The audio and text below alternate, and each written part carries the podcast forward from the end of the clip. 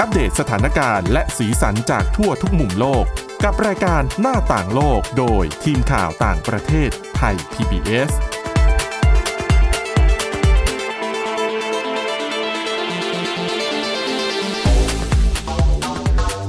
สวัสดีค่ะคุณผู้ฟังนี่คือรายการหน้าต่างโลกค่ะ รายการของเรานะคะก็เหมือนเช่นเคยนำเสนอเรื่องราวข่าวสารที่น่าสนใจในต่างแดนค่ะ แล้วก็โดยปกติแล้ว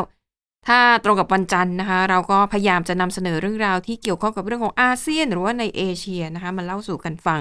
วันนี้ก็เช่นเดียวกันค่ะ วันนี้นะคะพบกับคุณชลันทรโยธาสมุทรและดิฉันสวรักษ์จากวิวัฒนาคุณค่ะ สวัสดีค่ะค่ะ ก็ประเด็นที่เอาของดิฉันก่อนนะดิฉันเตรียมมาค่ะเป็นเรื่องของภารกิจมุ่งสู่ดวงจันทร์เอ๊ะสังเกตว่าช่วงนี้หลายทุกประคนเทศไปดวงจันทร์นะทำไมต้องไปดวงจันทร์แล้วมันเลยมันถึงยากเย็นขค่ะนาดนั้นเพราะว่าเอ่อ มีทั้งสำเร็จและไม่สำเร็จค่ะซึ่งล่าสุดเนี่ยญี่ปุ่นนะคะเพิ่งส่งยานเพิ่งส่งยานขึ้นไปสำรวจดวงจันทร์เมื่อวันที่ 7 กันยายนที่ผ่านมาค่ะแต่ต้องรออีกสี่เดือนนะ กว่าจะต้องมาได้ลุ้นอีกครั้งอะว่าจะลงจอดบนพื้นผิวดวงจันทร์ได้หรือไม่ค่ะแต่สำหรับเรื่องคุณชลันทรก็น่าสนใจ เพราะว่ามีความเกี่ยวโยงกับประเทศไทยด้วยนะคะค่ะก็โครงการ BRI หรือว่าหลาย ๆ คนอาจจะรู้จักก่อนหน้านี้หนึ่งแถบหนึ่งเส้นทาง ตอนนี้ค่ะใช้โครงการว่า แถบและเส้นทางเขาตัดคำว่าหนึ่งออกเนาะ one ค่ะ belt and one road ตอนนี้ก็เหลือแค่ belt and road Initiative อืก็ม BRI ย่อสั้นๆ แต่ว่าหลาย ๆ คนรู้ไหมคะว่า ครบรอบสิบปีละดิฉันเข้าใจว่านานกว่านั้นนะในความรู้สึกดิฉันอะเหมือนมันนานนานกว่านั้นอะแค่สิบเอ่อปีเองสิบปีที่แบบมีการประกาศแล้วก็โปรโมทกับประเทศต่างๆ เข้ามาร่วมอืมอย่างจริงจังค่ะก็พอดีบางเอ่อ ดิฉันได้ไปเข้าร่วมงานนะคะ ก็เป็นงานของสถานทูตจีน แล้วก็หน่วยงานที่เกี่ยวข้องเนี่ย คุยกันเรื่องเนี่ยแหละสิบปี โครงการหนึ่งแถบหนึ่งเส้นทาง แล้วก็การส่งผลต่อพื้นที่เอเชียแปซิฟิก แล้วก็โดยเฉพาะอย่างยิ่งอาเซียนค่ะแต่อาจจะเล่าย้อนไปนิดนึงนะคะ ก็ตั้งแต่ปี 2013 เนี่ยก็เป็นโครงการนี้ที่แบบ มีการพูดถึงเกิดขึ้นเป็นทางการเนาะหลาย ๆ คนก็ได้ยินหลายชื่อ อะเบลแอนด์รถ หนึ่งแถบหนึ่งเส้นทางหรือว่าเอ่อเส้นทางสายไหมยุคใหม่ค่ะต่างๆ เนี่ยเนาะก็ถือว่าเป็นยุทธศาสตร์พัฒนาระดับโลกละค่ะ ที่นำโดยรัฐบาลจีน แล้วก็มุ่งเป้าในการสร้างโครงสร้างพื้นฐาน การลงทุนหายกูยืมต่างๆ ก็คือมีอืมมีหลากหลายรอบด้านมากเนาะเอ่อกินพื้นที่แรกๆเนี่ยก็กินพื้นที่ในโซนในโซนเอ่อเอเชียตะวันออกเอเชียตะวันออกเฉียงใต้ แต่ว่าเป้าหมายเนี่ยก็คือขยายไปถึง เอเชียใต้ยุโรปต่างๆ แล้วก็ไปถึงแอฟริกาโอเชียเนียค่ะหลายพื้นที่ในโลกนะคะ ผ่านมาสิบปี ก็มีข้อมูลของทางการจีน ระบุว่าตอนนี้มีหนึ่งร้อยห้าสิบสามประเทศอืมเข้าร่วมในโครงการนี้เอ่อมีการอ้างว่ามีเงินการลงทุนเนี่ยมากกว่า 1,400 ล้านดอลลาร์สหรัฐนะคะ จีนก็ระบุว่าโครงการนี้สร้างงานมากกว่า 4แสนตำแหน่งสามารถช่วยคนออกจากเส้นความยากจนได้ถึง 40 ล้านคนต่างๆ นี่ก็เป็นข้อมูลจากทางการจีน แต่ก็แน่นอนละอีกด้านทางภาคตะวันตกทางโดยเฉพาะสหรัฐ ก็ดูจะไม่ค่อยพอใจแล้วก็ตั้งคำถามต่อโครงการ Belt and Road โครงการ BRI ของจีนมาตลอดนะคะ นักวิเคราะห์โดยเฉพาะอย่างยิ่งของกลุ่มประเทศตะวันตกก็จะมองว่า เป็นโครงการที่ใช้เพื่อขยายอำนาจของจีน ดยเฉพาะสหรัฐก็มักจะใช้คำว่า แสดงความกังวลต่อหลายประเทศ โดยเฉพาะในเอเชียว่าเป็นโครงการม้าโทรจันทร์หรือว่าอืมม้าไม้เมืองทรอย ก็เล่าให้ฟังว่ามันก็จะแบบหมายถึงว่า ปลอมตัวมาในคราบโครงการพัฒนาอย่างหนึ่งแล้วอืมจะเป็นการขยายอำนาจทางทหารนี่ก็เป็นท่าทีของสหรัฐ ได้เห็นในหลายๆเอ่อผู้นำประธานาธิบดีที่ที่มองเรื่องเนี้ยคล้าย ๆ กันนะคะ โดยเฉพาะประธานาธิบดีไบเดนก็ ตั้งข้อสังเกตมีแนวทางท่าทีอย่างนี้ตลอดต่อรัฐบาลปักกิ่ง แต่ว่าปัญหาก็คือ แม้สหรัฐจะออกมาวิพากษ์วิจารณ์ แต่ว่าคือเนื่องจากมันเป็นโครงการใหญ่มากเนาะสหรัฐอาจจะยากที่จะเข้าไปแข่งขันหรือว่าเสนอการสร้างโครงการใหญ่ๆค่ะอย่างที่จีนทำอันนี้ก็เป็นจุดอ่อนที่ยังไม่เห็นค่ะ คือดิฉันว่าจริง ๆ แล้วจีนเนี่ย เขาปูทางเรียกว่าไปลงทุนในแถบแอฟริกาแถบอะไรแบบเนี้ย คือมานานค่ะนานกว่าสิบปีด้วยซ้ำค่ะดิฉันก็เลยคิดว่าเขาน่าจะผนวกเอาสิ่งที่เขาได้เริ่มทำไว้ก่อนหน้านั้นแล้วอะเอามารวมๆกันแล้วก็ผนวกขึ้นมาเป็นโครงการ Belt and Road ซึ่งต้องบอกว่าในแอฟริกานี่จีนเขาเฟื่องฟูมากนะคะเขาเข้าไปลงทุนค่ะเยอะมาก เอาเป็นว่าถ้าคุณไปเที่ยวแอฟริกา คุณไปที่ไหน คุณก็ต้องหาร้านอาหารจีนกินได้ แล้วเป็นร้านอาหารที่คนจีนเขาไปตั้งเองด้วย อืมอืมก็ แล้วถ้าโครงการแผนทั้งหมดเชื่อมค่ะต่อเสร็จเนี่ยอืมดิฉันว่าสหรัฐก็คงจะขานอำนาจยากยากยิ่งขึ้นนะคะค่ะก็ไปดูอย่างเฉพาะอย่างยิ่งเนี่ย ในอาเซียนของเราเนี่ย เกือบทุกประเทศเนี่ยแหละมีมีโครงการที่เกี่ยวข้องกับโครงการ BRI อย่างค่ะหนึ่งในนั้นอาจจะไม่ค่อยได้พูดถึงคืออินโดนีเซียอืมช่วงประชุมอาเซียนที่ผ่านมาสัปดาห์ที่แล้วนะจบไปแล้วเนาะผู้ค่ะประชุมผู้นำประเทศอาเซียนแล้วก็ประเทศที่เกี่ยวข้อง ได้เห็นภาพนายกรัฐมนตรีหลีเฉียงของจีนค่ะก็ไปขึ้นรถไฟความเร็วสูง อันเนี้ยต้องบอกก่อนว่ามันมีหลายรถไฟอืมมีรถไฟลาวจีนต่างๆเนี่ยอันนั้นไม่ใช่ความเร็วสูงค่ะแต่ว่าของอินโดนีเซียเนี่ยเป็นหนึ่งในโครงการของ BRI ของจีน นับว่าเป็นรถไฟความเร็วสูงอันแรกในอาเซียน เนี่ย ดิฉันยังรู้สึกเจ็บใจไทยปล่อยให้เขาแบบว่าแซงหน้าไปได้ยังไงแต่สิงคโปร์ก็ยังไม่มีอ๋อแต่ไม่แปลกเพราะสิงคโปร์มันเล็ก มันเล็กไม่ค่ะจำเป็นต้องไม่ต้องมีเร็วขนาดนั้นไม่ต้องมีความเร็วนิดนึก็สูถึงแต่ว่าอันเนี้ยก็เป็นสายเอ่อจาการ์ตาบันดุงค่ะคือเขาก็เปิดใช้งานละเราก็เคลมว่าปกติเนี่ยเดินทางจาการ์ตาบันดุงเนี่ยก็สามชั่วโมงอืมโดยรถต่างๆ เนาะก็รถไฟเนี้ยก็ว่าเออเหลือแค่สี่สิบนาที ชั่วโมงหนึ่งก็ลดไปได้เยอะ แล้วก็คาดหวังว่าจะเป็นรถไฟที่เข้ามาช่วยในเรื่องของการเดินทางการทำธุรกิจอ่าต่างค่ะๆนะคะ ก็สร้างตั้งแต่ปี 2016 เพราะว่าจีนเขาให้เงินสนับสนุนโครงการนี้ส่วนใหญ่ด้วยส่วนใหญ่เลยอันนี้เป็นโครงการที่ทุนจากค่ะจีนอะไรอย่างเงี้ยค่ะ แต่ว่ามันก็ค่ะแต่ละประเทศมันก็มีข้อตกลงข้อแลกเปลี่ยนอืมที่ต่างกันนะคะ ทีนี้เนื่องจากประเด็นหนึ่งที่น่าสนใจคืออินโดนีเซียเนี่ยจะมีการเลือกตั้งปีหน้าค่ะประธานาธิบดีคนใหม่เพราะว่าโจโกวีเนี่ยก็อยู่มานานแล้วอืม ก็นี่เป็นสมัยที่สองก็อยู่ได้ใช่แค่ค่ะสองสมัยใช่ต่อค่ะไม่ได้ ก็มีการจับตาว่า เอแล้วถ้ามีการเลือกตั้งครั้งหน้าเนี่ยจะส่งผลต่อ โครงการของจีนหรือเปล่านะคะ เพราะว่าข้อมูลจากหน่วยงานติ้งแต้งของอินโดนีเซียเนี่ยก็ระบุว่าโดยรวมๆอินโดนีเซียมีโครงการภายใต้ BRI ของจีนเนี่ยประมาณ 71 โครงการค่ะคิดเป็นมูลค่าก็คือ 20,000 ล้านดอลลาร์อืมสหรัฐก็ค่อนข้างเยอะนะคะ อาจจะไม่ใช่ทุกโครงการที่สำเร็จผลแล้วแบบได้เห็นผลประโยชน์ ที่ตกกับอินโดนีเซียค่ะฝ่ายค้านเองเนี่ยก็มีเสียงวิพากษ์วิจารณ์แน่นอนแหละมันก็ถูกดึงไปเรื่องการเมืองอืมอย่างเลี่ยงไม่ได้ ก็วิพากษ์วิจารณ์โจโกบี ในเรื่องค่ะของ เอ้ยจะกลายเป็นกับดักหนี้อย่างที่อ่าฮะเกิดขึ้นในศรีลังกาหรือเปล่าต่างค่ะๆหลายโครงการก็ถูกจับตาแล้วก็มีเสียงวิพากษ์วิจารณ์ว่าถ้าเกิดการเลือกตั้งครั้งเนี้ยเปลี่ยนขั้วไม่ได้ไปสายโจโกบีและ มาสายตรงข้าม คนนี้เป็น ผู้ว่าจาการ์ตานะคะแอนนี่ก็บอกว่า เอ้ย อาจจะมีการเปลี่ยนขั้วไปจนอืมถึงอาจจะล้มเลิกโครงการอะไรบางอย่าง ที่ค่ะทำข้อตกลงกับจีนไปเลยก็ได้ ขณะที่ผู้ชิงตำแหน่งประธานาธิบดีเนี่ยก็มีหลายคนอีกสองสามคนที่เหลือก็น่าจะเป็นสายสนับสนุน โครงการจีนสำหรับความสัมพันธ์กับจีนที่แน่นแฟ้นมากขึ้น ก็คงต้องรอดูไปแต่ว่า ดิฉันก็ได้ไปงานเสวนา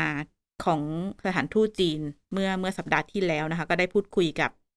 ดรแอนโทนีฮาร์ดีคนนี้เป็นนักวิชาการคลังสมองของ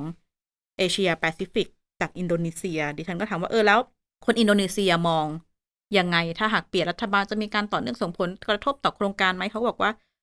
ก็มีการพูดถึงเรื่องนี้ แต่นนี้ก็เป็นความเห็นส่วนตัวของเขานะคะว่าถ้าเกิดเปลี่ยนรัฐบาลแล้วมีการ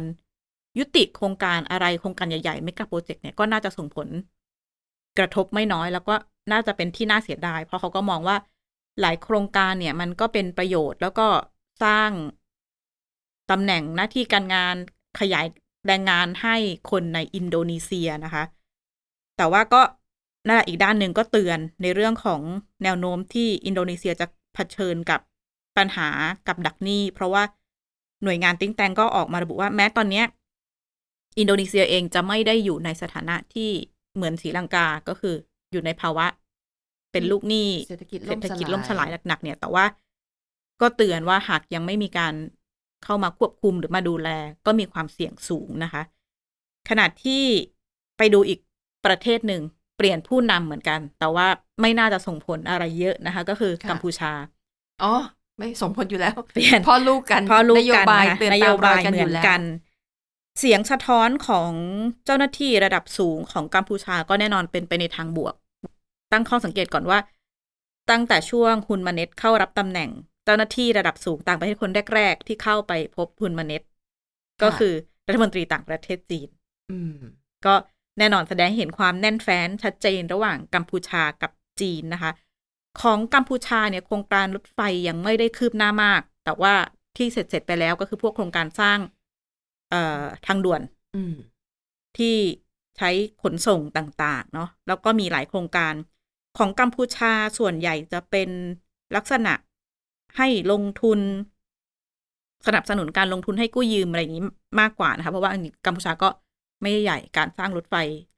มีโครงการแหละ แต่ว่าอาจจะยังไม่คืบหน้าเรื่องใช้ถนนอะไรเงี้ยก็คืบหน้ามากกว่า ก็จะเป็นเมืองสีฮานุวิวไหมค่ะกัมพูาใช่ค่ะที่การใช่ลงทุนของจีนไปอยู่ตรงนั้นเยอะใช่ แล้วก็กัมพูชาก็เหมือนไทยก็คือเข้าร่วมเบลแอนด์โรดเนี่ยตั้งแต่เริ่มต้นเลยก็คือ 2013 นะคะค่ะนักวิเคราะห์ต่างชาติก็มองว่าจริง ๆ เนี่ย ถ้ามองตรงๆ ก็คือกัมพูชาเนี่ยได้ประโยชน์พอสมควรกับกับหลายโครงการพัฒนาของจีน แต่ก็อย่างที่บอกหลายๆคนก็เตือนว่ามีการให้ให้ระวังท่าทีอะไรบางอย่างไว้ แต่ก็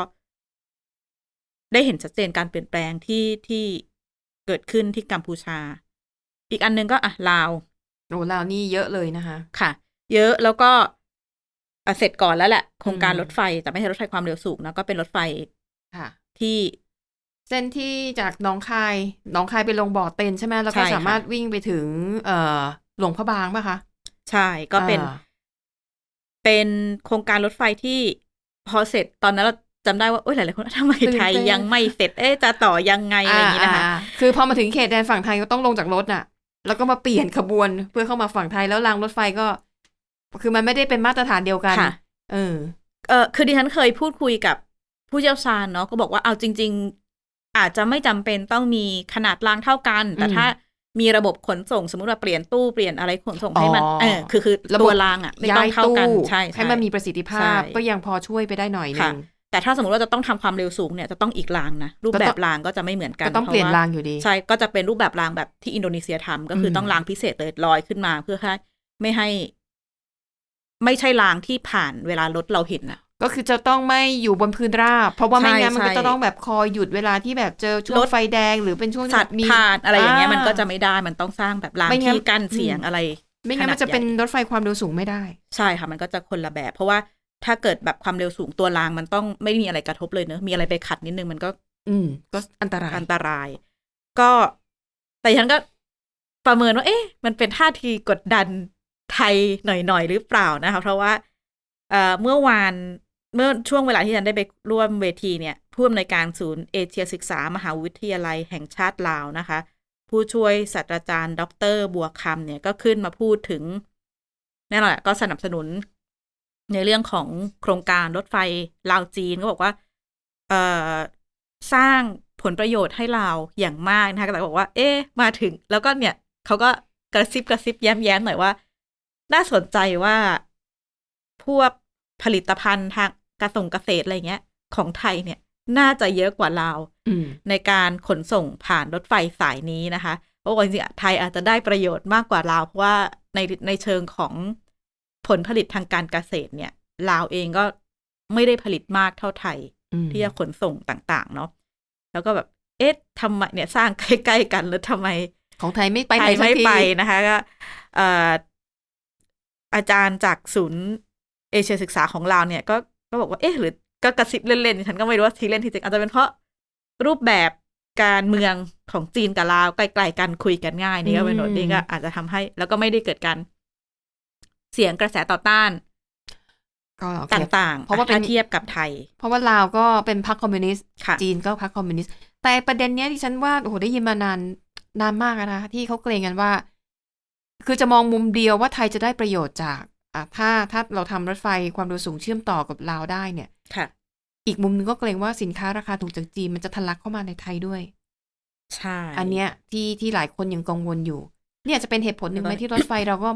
ไม่คืบหน้าสักแต่ตอนทีนี้ไม่มีรถไฟก็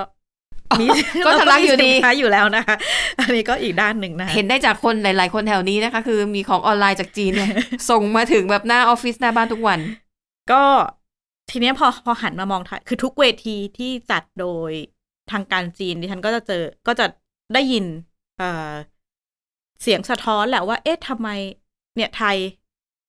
สร้างมานานแล้วก็คือในยี่สิบกิโลเมตรก็ยังยังอืมยังอยู่เนาะ ค่ะ จริง ๆ โครงตัวโครงการมันจะเป็นหลักแบบห้าสิบหลักร้อยกิโลเมตร ที่อืมจะต้อง complete เพื่อไปต่อเชื่อมค่ะกับรถไฟของลาวนะคะก็ได้มีโอกาสคุยกับ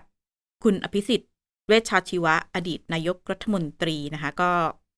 ขึ้นไปกล่าวปาฐกถาต่างๆดิฉันก็ได้มีโอกาสสัมภาษณ์ มองในมุมว่า เอ๊ะนี่มันเป็นแรงกดดันต่อไทยขนาดไหน แล้วก็พอเปลี่ยนรัฐบาลใหม่ เป็นรัฐบาลเพื่อไทย จะกระชับสัมพันธ์คุยกันได้มากขึ้นไหมหรือยังไงคะผมว่าประเทศไทยเราสามารถที่จะเป็นเอ่อผู้เชื่อมที่ดีนะครับให้เห็นว่าจริง ๆ แล้วสิ่งที่ภูมิภาคนี้ต้องการเนี่ยก็คือการพัฒนาแล้วก็สันติภาพ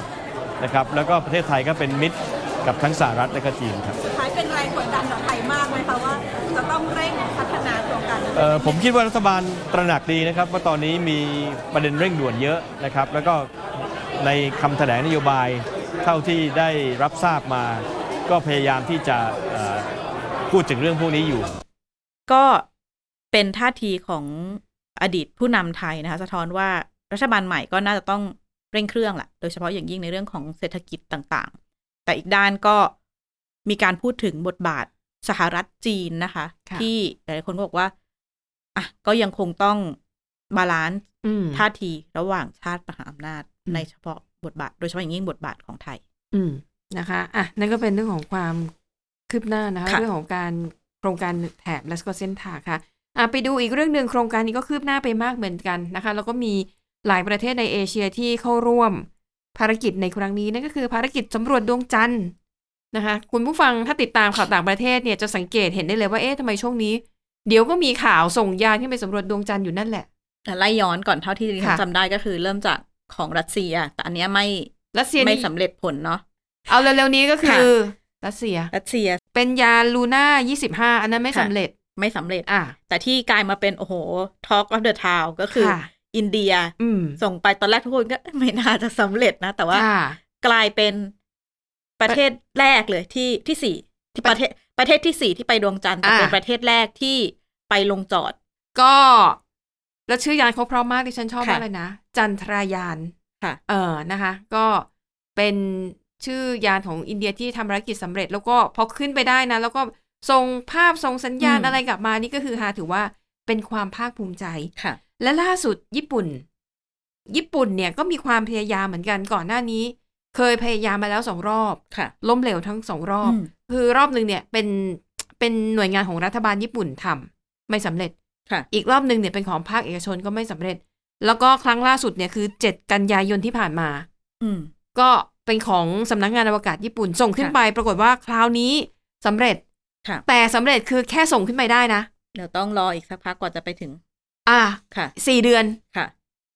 หลายคนสงสัยเอ๊ะทำไมนานของคนอื่นจะใช้ใช้เวลาใช้เวลาสั้นกว่านี้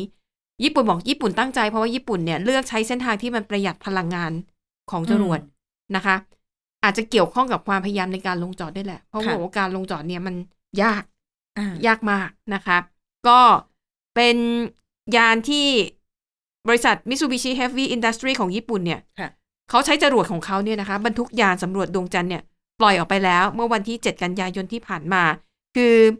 ก่อนหน้านั้นเนี่ยพยายามจะปล่อยจรวดไป3ครั้งอืมยกเลิกทั้ง3ครั้งเพราะว่าค่ะสภาพอากาศไม่เป็นใจนะคะอ่าทีนี้โครงการนี้นะคะ ญี่ปุ่นเนี่ย ใช้งบประมาณไป100ล้านดอลลาร์สหรัฐหนึ่งในภารกิจที่ยากที่สุดก็คืออย่างที่บอกคือการลงจอดอย่างแม่นยำค่ะ งานนี้เนี่ยอย่างที่บอกแค่ลงจอดธรรมดายังยากนะคุณชลันทรแต่ญี่ปุ่นเนี่ย เอาให้ยากไปกว่านั้นอีก ญี่ปุ่นเนี่ย ตั้งเป้าว่าจะต้องลงจอด เขาจะมีกำหนดพื้นที่เป้าหมายไว้อืมแล้วบอกว่าการลงจอดเนี่ยจะต้องอยู่ในรัศมีหนึ่งร้อยเมตรของพื้นที่เป้าหมายอืมซึ่งยากมาก และภารกิจนี้เนี่ยเขาใช้ชื่อมีชื่อเล่นว่า Moon Sniper ค่ะ Sniper นี่แปลว่านักแม่นปืน ก็เหมือนกับจะต้องเล็งให้แม่นยำที่สุด ความญี่ปุ่นเนาะเออคือถ้าเป็นประเทศอื่นก็เออจอดจอดใช่ ลงจอดได้เลยค่ะแล้วยานไม่พังนี่ก็บุญแล้วนะคะ คือจะบอกว่าญี่ปุ่นตั้งเป้ารัศมีหนึ่งร้อยเมตร จากพื้นที่เป้าหมายค่ะแต่คุณรู้ไหมยานของประเทศอื่น ๆ ที่ส่งขึ้นไปอะ เขาลงจอดห่างจากจุดเป้าหมายอะหลายกิโลหลายหลักหลายกิโลเมตร แต่ญี่ปุ่นน่ะตั้งเป้า100เมตรนะคุณคิดดูสุดยอดแค่ไหนโซเนื้อใช่ ดังนั้นก็จะประมาณกุมภาพันธ์ปีหน้าค่ะ ที่ยานจะไปถึงวงโคจรของดวงจันทร์อืมแล้วก็จะไปลงจอดไอ้นี่เขาไม่ได้เน้นว่าจะต้องเป็นที่ขั้วใต้นะค่ะ และถ้าญี่ปุ่นทำสำเร็จนะคะ ก็จะเป็นประเทศที่5ของโลกที่สามารถนำยานเนี่ยลงจอดบนดวงจันทร์ได้สำเร็จนะคะ ซึ่ง ประเทศแรกของโลกที่ทำได้เนี่ยก็คือตั้งแต่ยุคของสหสหภาพโซเวียตสองสหรัฐอเมริกาสามจีนค่ะสี่อินเดียที่เพิ่งทำสำเร็จไปค่ะและญี่ปุ่นเนี่ย ก็อาจจะเป็นประเทศที่5ของโลกที่ทำได้สำเร็จนะคะอ่าถามว่าทำไมภารกิจไปดวงจันทร์มันถึงสำคัญ เพราะว่ามันมีการสำรวจแล้วพบว่าบนดวงจันทร์อะ มันมีแหล่งน้ำค่ะ ซึ่งเขามองว่าถ้าหากว่าไปปักหลักบนดวงจันทร์ได้เนี่ย อาจจะสามารถสกัดอ่าแหล่งน้ำเหล่านี้ให้เป็นเชื้อเพลิงอืมและเป้าหมายต่อไปของเขาคือการต่อยอดไปดาวอังคารค่ะแต่ถ้าจะเดินทางจากโลกไปดาวอังคารเลยเนี่ย ความเสี่ยงมันสูงความค่ะเป็นไปได้มันต่ำมากอืมแต่ถ้าไปเกาะปักหลักบนดวงจันทร์ได้ค่ะจากโลกแวะไปดวงจันทร์ก่อนอืมไปเติมเชื้อเพลิงไปเติมเสบียงเติมนู่นนั่นนี่แล้วก็จากดวงจันทร์ต่อไปดาวอังคารค่ะนะคะ อันนี้คือเป็นแบบภาพรวมของเอ่อภารกิจสำรวจดวงจันทร์ซึ่งซึ่งมันก็มีการคุยว่าถ้าสมมติว่า หาน้ำหารายได้เนี่ย แนวโน้มการสร้างที่พักพิงอะแล้วค่ะไปก็มีการพูดถึงการปลูก อืมพืชอะไรอย่างนี้เลยนะสำหรับค่ะจุดแวะพักแล้วก็ขยายไปสำรวจอะอื่น ๆ ก็เลยไม่แปลกที่เป็นพื้นที่ที่หลายประเทศว่าอืมทำไมจะต้องไปดวงจันทร์นะคะ ค่ะ แล้วก็อาจจะตั้งเป้าถึงขั้นเป็นถิ่นฐานใหม่ของมนุษย์นะค่ะ เกิดโลกแบบมีหายนะอะไรขึ้นมาอยู่ไม่ได้ย้ายไปอยู่ดวงจันทร์กันเถอะอะไรแบบเนี้ยโอ้ต้องมี ค่าใช้จ่ายสูงค่ะที่ฉันว่าไม่ค่ะเราเราไม่น่าจะเป็นคนลำดับต้นๆไม่ที่เราอาจจะไปไม่มีเราชีวิตอยู่ถึงะคะวันนั้นอะไรอย่างเงี้ยค่ะนะคะอะและนี่ก็คือเรื่องราวทั้งหมดจากรายการหน้าต่างโลกขอบคุณสำหรับการติดตาม วันนี้หมดเวลาแล้วค่ะ เราสองคนและทีมงานลากันไปก่อนพบกันใหม่ตอนหน้า สวัสดีค่ะ สวัสดีค่ะ Thai PBS podcast. View the world via the voice.